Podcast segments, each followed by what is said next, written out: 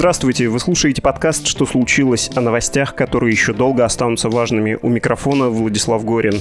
И вот она, та самая важная новость. 16 октября во Франции в городе Конфлан-Сент-Анарин, это совсем рядом с Парижем, было совершено жестокое убийство. Один мужчина зарезал другого, причем вот какая неприятная подробность, убийца отрезал жертве голову. Убитый школьный учитель, его звали Самюэль Пати, и он на своем уроке продемонстрировал ученикам карикатуры на пророка Мухаммеда из Шарли Эбдо. После этого он стал объектом травли в соцсетях, и убийца именно поэтому и совершил свое преступление. Его, кстати, зовут Абдуллах Анзоров, и правильно, конечно, называть его единственным подозреваемым. Точнее, он был единственным подозреваемым, при задержании полиции его убила. Анзоров – этнический чеченец, урожденный москвич и выходец из семьи политических беженцев. Во Францию он приехал еще шестилетним мальчиком в 2008 году. Все произошедшее официальный Париж называет терактом много по этому поводу есть высказываний и из России, ну, конечно, учитывая происхождение нападавшего. Про это мы тоже упомянем, вспомним о других терактах во Франции, связанных с религиозным фундаментализмом, но главный вопрос такой, что там с французской системой интеграции мигрантов? Ее действительно можно назвать самой неэффективной среди всех систем, которые есть в развитых странах мира. Начнем говорить совсем скоро, но сначала я ненадолго уступлю свое место коллеге. У нее есть для вас объявление или даже предложение приложении. Всем привет! Это Наташа Гредина. Я культурный редактор «Медузы», а еще у меня есть подкаст «Чего бы посмотреть», в котором журналисты «Медузы» советуют любимые сериалы и фильмы. Скоро у нас начнется второй сезон, еще более масштабный. А пока послушайте лучшие выпуски первого сезона. Например, эпизод о жутких документалках, от которых невозможно оторваться. «Король тигров» и «Не троньте котиков». Мы говорим о них с редактором подкастов «Медузы» Витей Давыдовым. Ты думаешь, что нет, все-таки Джо Экзотик это какой-то псих, чудовище. В следующей серии ты невероятно ему сочувствуешь чувствуешь, и просто хочется плакать. Я с каждой серии просто все больше верещала, хваталась за голову, прыгала на стуле, и так быть не может. Там все время какой-нибудь клиффхенгер, кто же все-таки из них э, злодей. Поэтому, да, я все время офигевал. А еще подкаст «Чего бы посмотреть» — это возможность ближе познакомиться с теми, кто работает в «Медузе». Кем бы ты хотел стать, Катей Пушкаревой или Сашей Белым? Катя Пушкарева, конечно. Послушайте выпуск о документальных сериалах и подпишитесь на наш подкаст. Нам будет очень приятно. Ссылку вы найдете в описании этого эпизода. Продолжим про Францию, про систему интеграции мигрантов, про экстремизм и про теракты. Гость нашего подкаста Екатерина Деменцева, доцент Высшей школы экономики и кандидат исторических наук. Здравствуйте, Екатерина Борисовна. Здравствуйте. Нам неизбежно с вами придется обсудить последние трагические события, но давайте сделаем это посредованно, когда будем говорить о диаспорах, о своего рода светской религии во Франции и об интеграционной политике республики.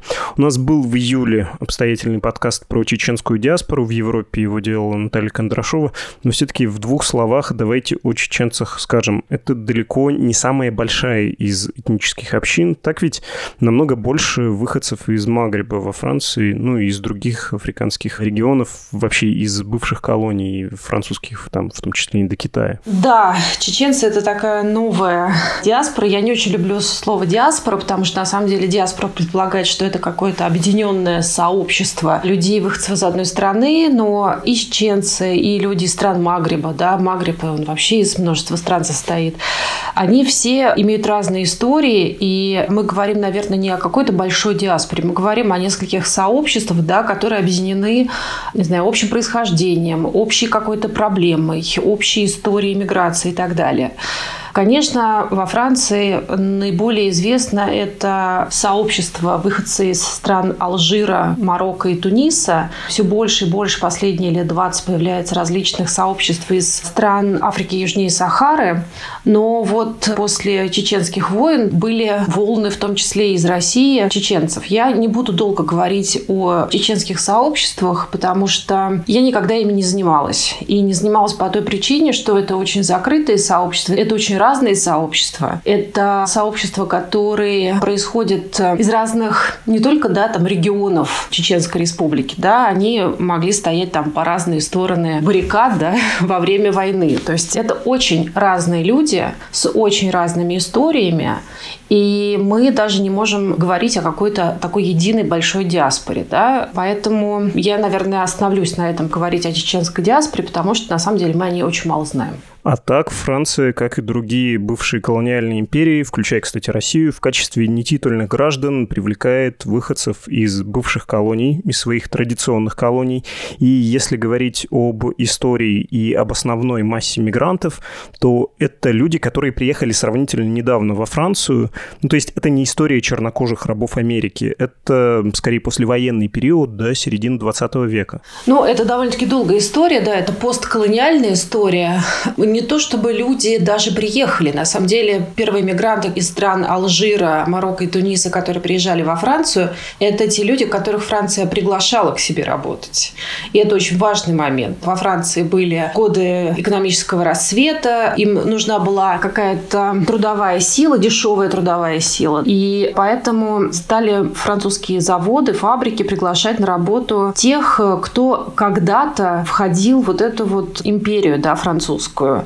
И на самом деле, почему еще туда ехали люди? Потому что не то, чтобы они хотели переселиться во Францию и жить там. Первые рабочие это были в основном мужчины, которые ехали на заработки, так как в постколониальном Алжире, вообще в постколониальной Африке была довольно-таки сложная экономическая ситуация. Это, кстати, очень похоже на то, что в постсоветские годы мы видим в странах Средней Азии, да, когда экономика рухнула и многим просто не на что было жить. И поэтому во Франции оказались тысячи рабочих, которые работали на фабриках. И в какой-то момент, когда наступил кризис в 1974 году, и Франция сказала, вы знаете, ваша рабочая сила нам больше не нужна. И подумали, что все эти рабочие уедут. Но на самом деле никто не уехал, а наоборот стали привозить свои семьи. Почему? Не из-за того, что хотели, чтобы их дети стали французами, а из-за того, что им просто было не на что жить у себя в деревнях, там, в странах Магриба. И вот как раз здесь и начался вот этот вот, ну, я бы не назвала бы кризисом, но на самом деле ситуация, с которой Франция не может справиться до сих пор, это когда семьи приезжают в страну и приезжают в страну не для того, чтобы стать гражданами республики, не для того, чтобы их дети приняли вот эти республиканские ценности, да, и стали настоящими французами. Я закавычиваю, да, вот меня не видно, но я это закавычиваю настоящими, да, французами а привозили семьи для того, чтобы просто не умереть с голода. И Франция тогда озадачилась, да, потому что, с одной стороны, появляются семьи и появляются большие сообщества, которые, опять же, живут все вместе в каких-то пригородах и живут все вместе даже не столько из-за того, чтобы жить объединенно, а просто это дешевые пригороды, и там дешевое жилье. И поэтому люди стараются селиться друг рядом с другом, потому что они знают, где найти вот эту дешевую квартиру. И Франция говорит, что ну хорошо, вы приехали, давайте мы будем ваших детей интегрировать в французское общество. И интеграция должна происходить через школу. Что такое интеграция вообще? Вот в представлении французов, и я подчеркну, французской республики, да, что такое интеграция? Интеграция – это когда ты становишься гражданином страны вне зависимости от твоего происхождения. И когда все твои какие-то условно-культурные привычки, да, твоей семьи, традиции, религия, они остаются только в пространстве частного. Грубо говоря, выходя из квартиры, ты забываешь, какая твоя религия. Ты идешь, и ты являешься просто гражданином Франции. А заходя в квартиру, ты можешь делать все, что угодно. То есть это была такая идея. Для частной жизни остается ваша традиция религия, но когда вы выходите за пределы вашей частной жизни, пожалуйста, будьте французами, гражданами Франции. Я еще раз подчеркну, что это вне зависимости от этнического происхождения, от религиозного происхождения. Мы к этому еще вернемся, и действительно этот подход, он распространяется не только на мигрантов, но и на коренных французов. Давайте просто зафиксируем этот момент. Он очень понятный нам и очень близкий. Можно легко провести аналогию, глядя, например, на Москву, как тоже какие-то пригороды становятся этнически окрашенными, в первую очередь недорогие, да, и мы видим, как приезжают люди из стран, которые раньше были с нами частью одного отечества, и им некуда деваться, да, поскольку у них небогато. Первые люди, которые приехали во Францию, первые иммигранты, они, в общем, были своим положением не то что довольны, но они с ним смирялись, у них были низкие запросы. А второе и третье поколение, почему они и не смирились, и не стали интегрироваться, почему они, благодаря вообще одной из лучших в мире систем образования и высшего, и среднего, не становятся членами французского общества? Это довольно-таки просто объяснимо. Если школа находится в районе, в котором живут одни мигранты или выходцы из мигрантской среды, то это школа, в которой довольно-таки сложно ребенку, мигранту интегрироваться в какое-либо общество, потому что он находится в своем сообществе и дома, и в школе. Эта проблема, она описана во многих исследованиях. То есть ребенок из, не знаю, там, семьи алжирцев или там семьи чеченцев, какой угодно семьи, приходит в школу, и все ожидают, что эта школа будет тем местом, где он пройдет какую-то социализацию, будет тем местом, где его научат быть французом. Но на самом деле в этой школе происходит множество различных конфликтов, и конфликт этот прежде всего на уровне учеников и учителей. Это история типичного конфликта подростка из семьи мигрантов или из э, семьи выходцев из мигрантской среды. Выходцы из мигрантской среды – это те, которые на самом деле второе, третье поколение людей, которые живут во Франции. Конечно, они уже давно французы, и некоторые там ни разу в жизни не были у себя на, как говорят, исторической родине. Но вот эта вся ситуация с тем, что они замкнуты внутри одного вот этого района, внутри вот этого районного сообщества, да, очень многие входят в какие-то банды, торгуют наркотиками и так далее. Вот эта вся ситуация, она замыкает людей, и они становятся не французами, да, они становятся не такими, как все остальные. Да, будучи на самом деле уже в третьем поколении гражданами Франции, они не считают, что они полностью принадлежат этой стране, и что Франция действительно как-то заинтересована в них. Так вот, и что происходит? Вот эти вот молодые люди, которые живут в пригороде, они приходят в школу и сталкиваются с учителем, который чаще всего выходец из, опять же, я закавычиваю, белой Франции, выходец из среднего класса, который учился в университете, который получил неплохое образование, очень многие, кстати, перед тем, как пойти работать в университет, преподаватели пока ждут своей позиции, они идут работать учителями вот в колледж как раз. И вот этот учитель, он пытается как раз до этих ребят донести вот эти республиканские ценности, рассказать, что такое Франция, рассказать, что такое светскость, да, что такое светское государство, рассказать о свободе слова, вообще о свободе, да, вот все республиканские ценности, которые есть, особенно если это учитель истории, учитель литературы, учитель философии. И перед ним сидит класс детей, которые живут совершенно другой жизнью.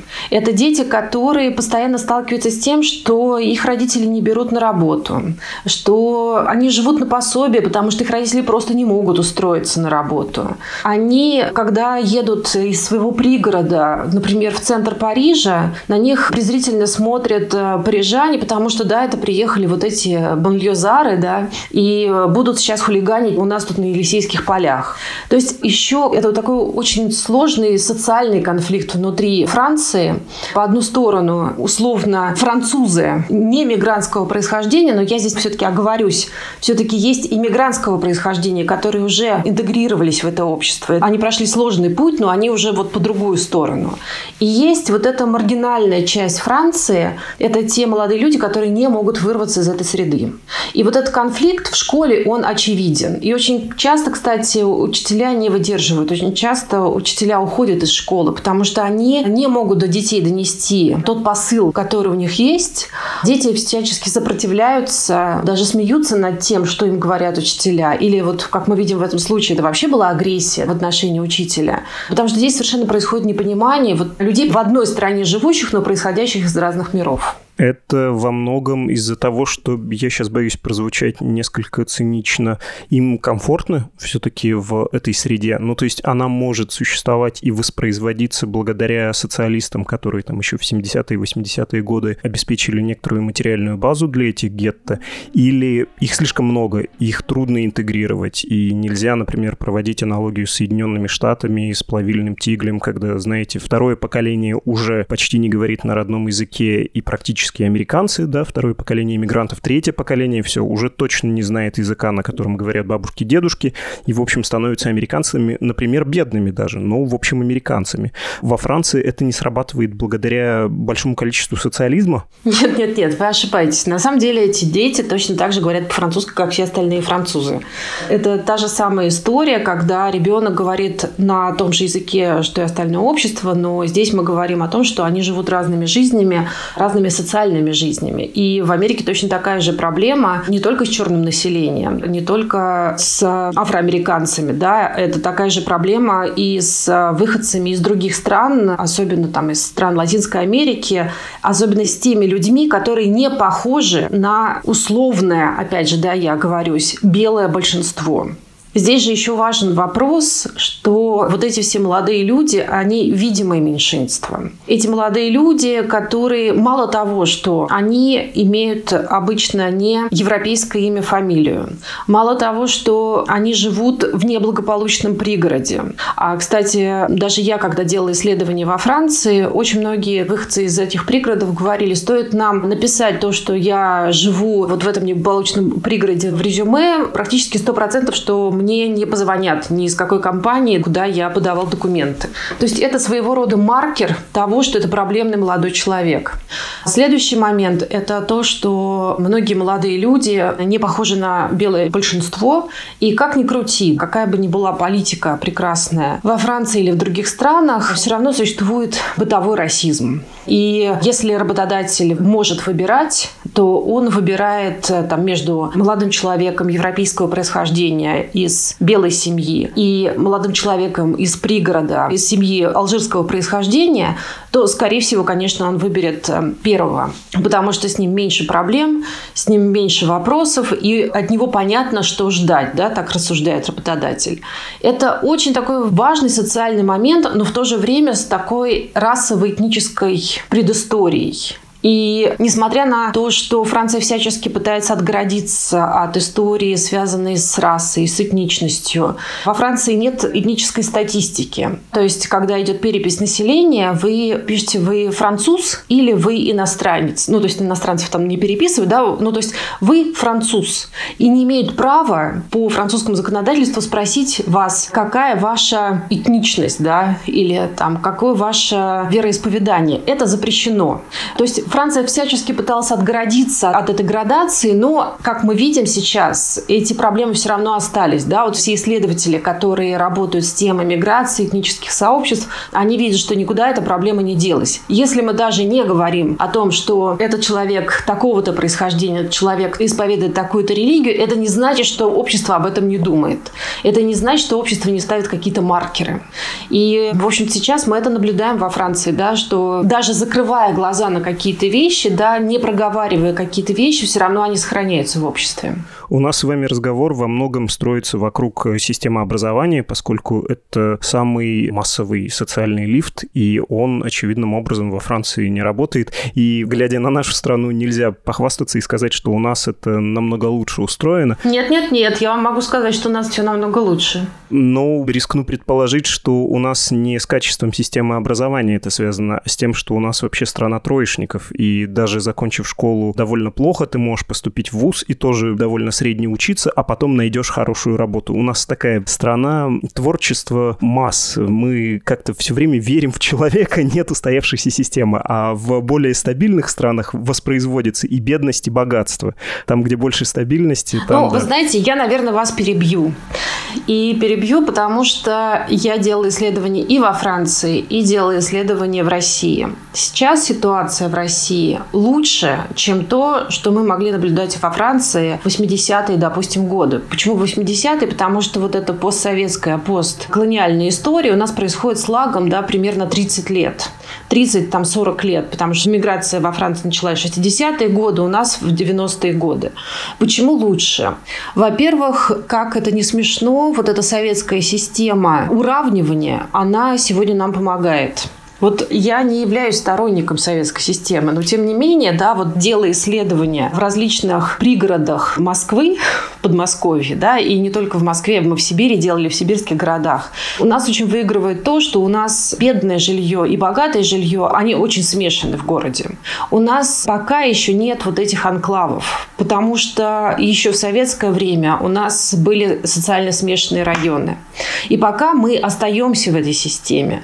И когда мы делали исследования в Москве, мы увидели, что мигранты живут во всех районах Москвы. На самом деле у нас нет вот в том смысле, в котором есть в Америке, в той же Франции, вот эти этнические районы, а на самом деле этнические районы – это еще и социально однородные районы, то есть там больше о социальной проблеме надо говорить.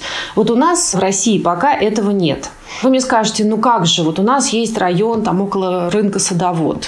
Около рынка Садовод, да, у нас, поскольку рынок огромный, и люди стараются жить недалеко от рынка, то около него просто снимают жилье. Заметьте, снимают, это очень важная вещь, потому что во Франции жилье социальное в этих районах.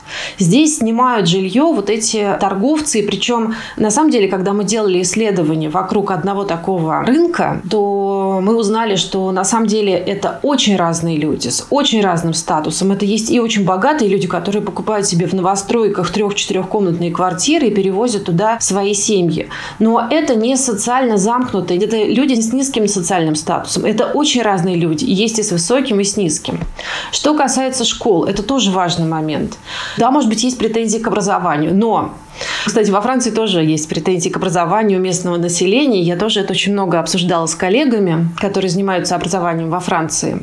Но что важно для России, у нас есть социальный лифт. И даже если ребенок-мигрант учится в не самой лучшей школе, да, там мы знаем, что есть школы лучшие, да, там, которые раньше были с углубленным изучением языка, сейчас это какие-то лицеи там, или математические школы. И ребенок-мигрант обычно попадает в школу, которая не такая престижная. Обычно его берут в самую обычную нормальную районную школу, да, которая, может быть, даже хуже в районе, чем остальные. Но дело в том, что наша школа все-таки она не замыкает этого ребенка в своей среде все-таки он попадает в среду, где учатся дети местных, пусть не самых социально благополучных, все равно он видит детей из местных семей. Он имеет возможность потом поступить в колледж или в университет, пусть не самый лучший университет, но вот эта социальная лестница, она очень важна для того, чтобы ребенок интегрировался в общество. Вот и в Америке, и в Европе из-за того, что существуют вот эти замкнутые кварталы, из-за того, что существуют вот эти школы внутри гетто, ребенок из этой школы школы. Как это объяснить? У него нет мотивации, когда он учится в этой школе, быть лучшим и вообще куда-то выйти из этого квартала и куда-то подняться дальше по социальной лестнице. Это такой очень психологический момент. Там престижно быть двоечником, там престижно быть плохим, а не хорошим. Да? Все высмеивают вот этих вот хороших учеников. Это мамины сыночки, да, или там еще кто-то. И когда как раз я делала исследование в начале 2000-х годов во Франции, то из этих школ чаще всего вырывались как раз девочки. Самыми успешными были девочки. И почему? Потому что парни, вот они как раз, вот это у них отрицание было всего. Я не хочу... Вот французское общество меня презирает, и я его буду презирать. Отличником быть не круто. Быть на одной волне с учителем – это ужасно. И они, собственно говоря, проводили время там во дворе школы, они постоянно тусовались, то есть э, практически никто не заканчивал школу. А почему девочки успешны? И здесь, конечно, очень интересная такая вот вещь. Девочек чаще семьи, мы говорим, что чаще все-таки это мусульманские семьи, если мы говорим о Северной Франции, девочек запирали дома. Девочки должны были приходить из школы вот через 15 минут, когда заканчивались уроки, потому что ровно 15 минут идти до дома. И что оставалось девочке? Девочка сидела дома, делала уроки. И вот у меня множество было историй как раз интеграции девушек, подростков, которые, кто-то из них даже пытался вырваться из своей семьи, потому что семья была против того, чтобы она, например, шла учиться в университет. И во Франции существуют специальные программы для подростков из таких семей, когда такой подросток может э, жить в общежитии бесплатно, и чтобы учиться в университете. И вот чаще всего успешные истории – это была история про девушку-мигрантку.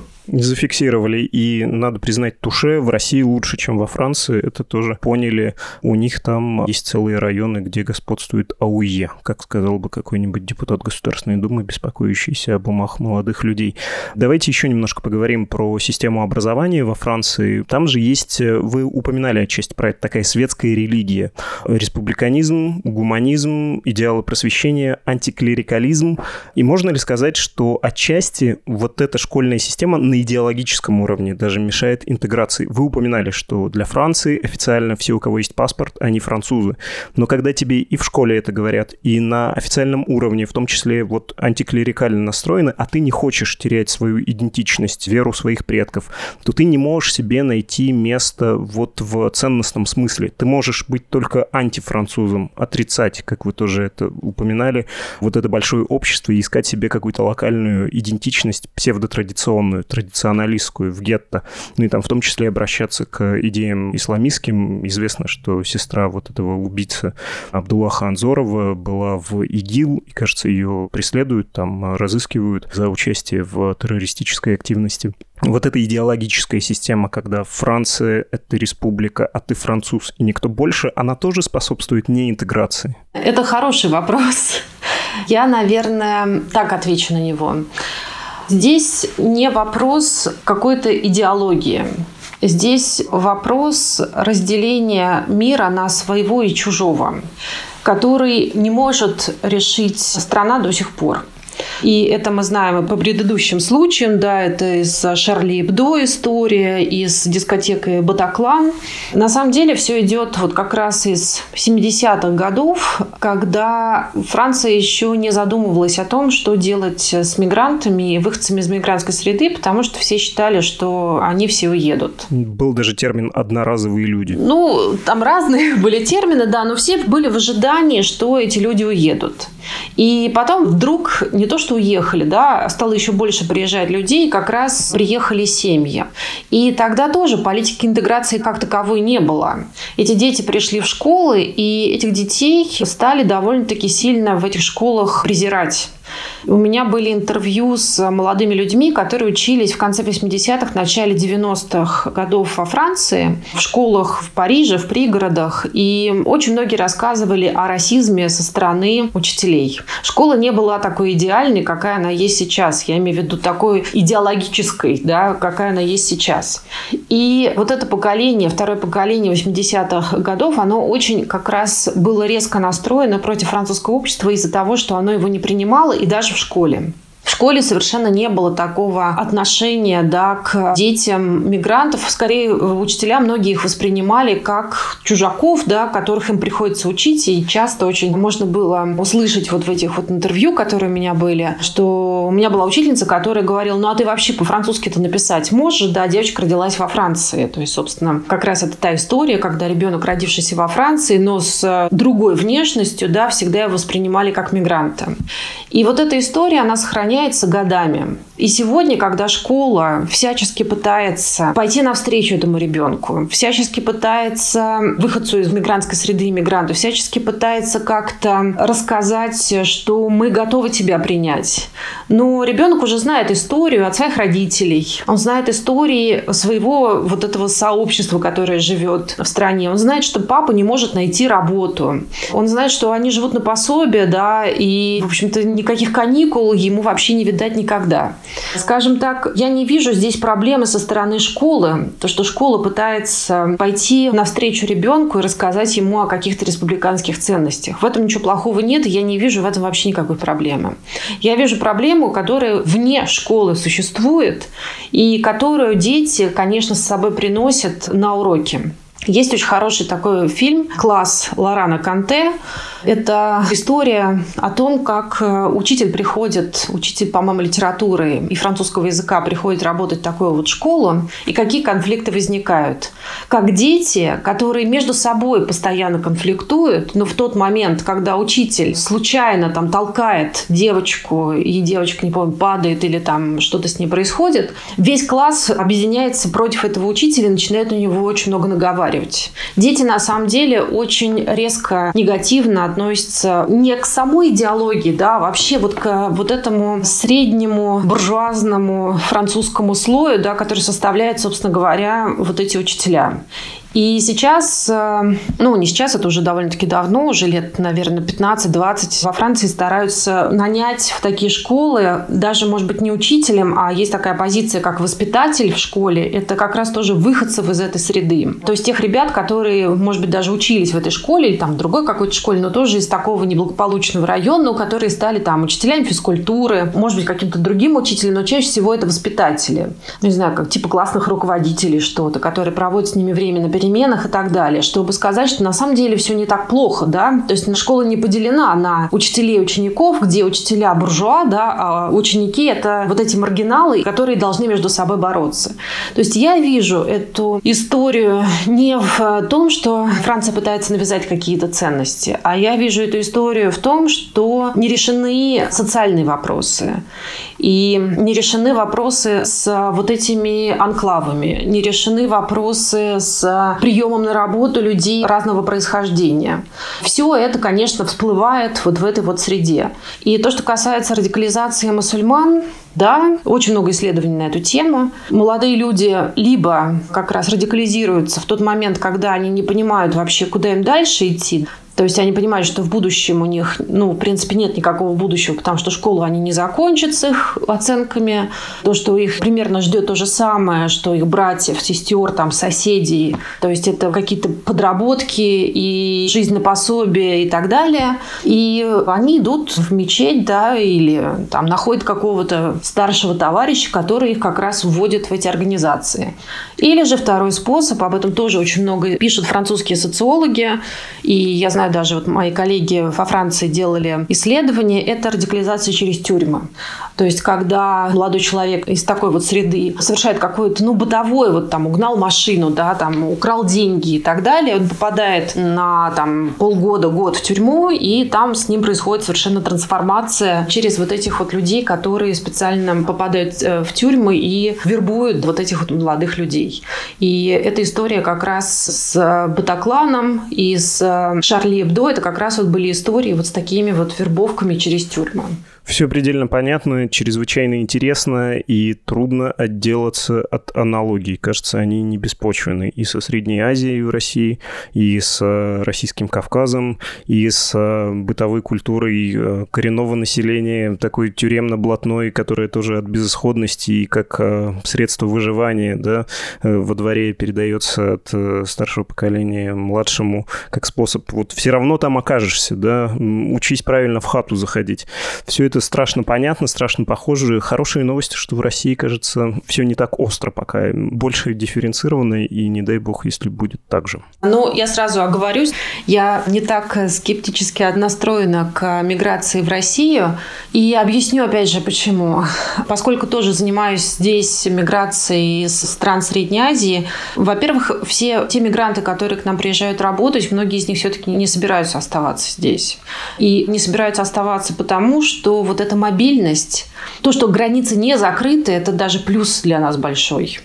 Почему? Потому что мы видим пример 1974 года, да, когда Франция закрывает границы и ожидает, что все мигранты сейчас поедут обратно. А на самом деле люди, наоборот, привозят семьи, потому что там не на что жить.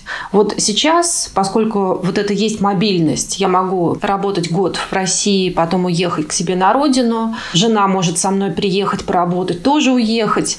Очень мало сейчас мигрантов, которые привозят с собой детей вот из Средней Азии, потому что это дорого, Здесь нет социального жилья, здесь нет семейных общежитий. И те общежития, которые есть, ну, я не знаю, наверное, вы тоже делали репортажи об этом, это либо такие бараки, да, или там, ну, какое-то съемное жилье, где живут по много мужчин в одной комнате или женщин в одной комнате. То есть ребенка туда привести нельзя.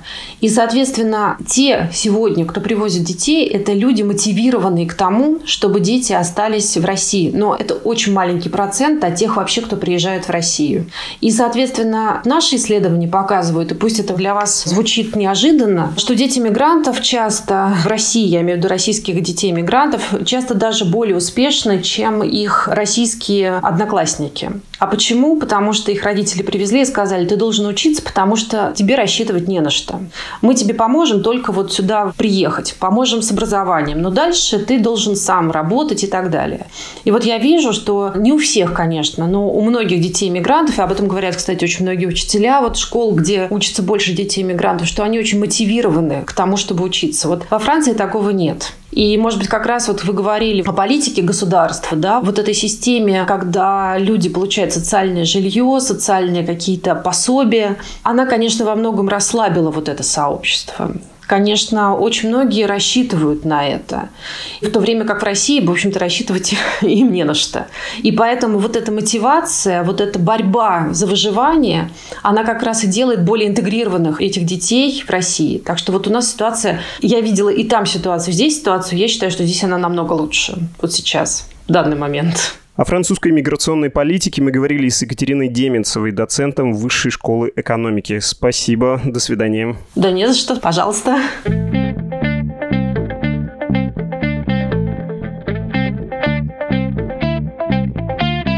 Это был подкаст «Что случилось?» о новостях, которые еще долго останутся важными. Слушайте и другие наши выпуски. Например, последний был об эвтаназии, которая в России еще долго не появится. И дело не в законах, а в базовых ценностях, которые исповедует наше общество. Все выпуски нашего подкаста можно найти в приложении «Медузы» и на сайте издания, а также на специальных платформах, таких как Apple Podcasts, Google Podcasts, Spotify, CastBox, Яндекс.Музыка, YouTube, ну и так далее. Если есть пожелания и предложения, пишите нам на почту. Адрес подкаст собакамедуза.io или в Телеграм. Нас там легко найти по позывному «Медуза Loves You». До свидания.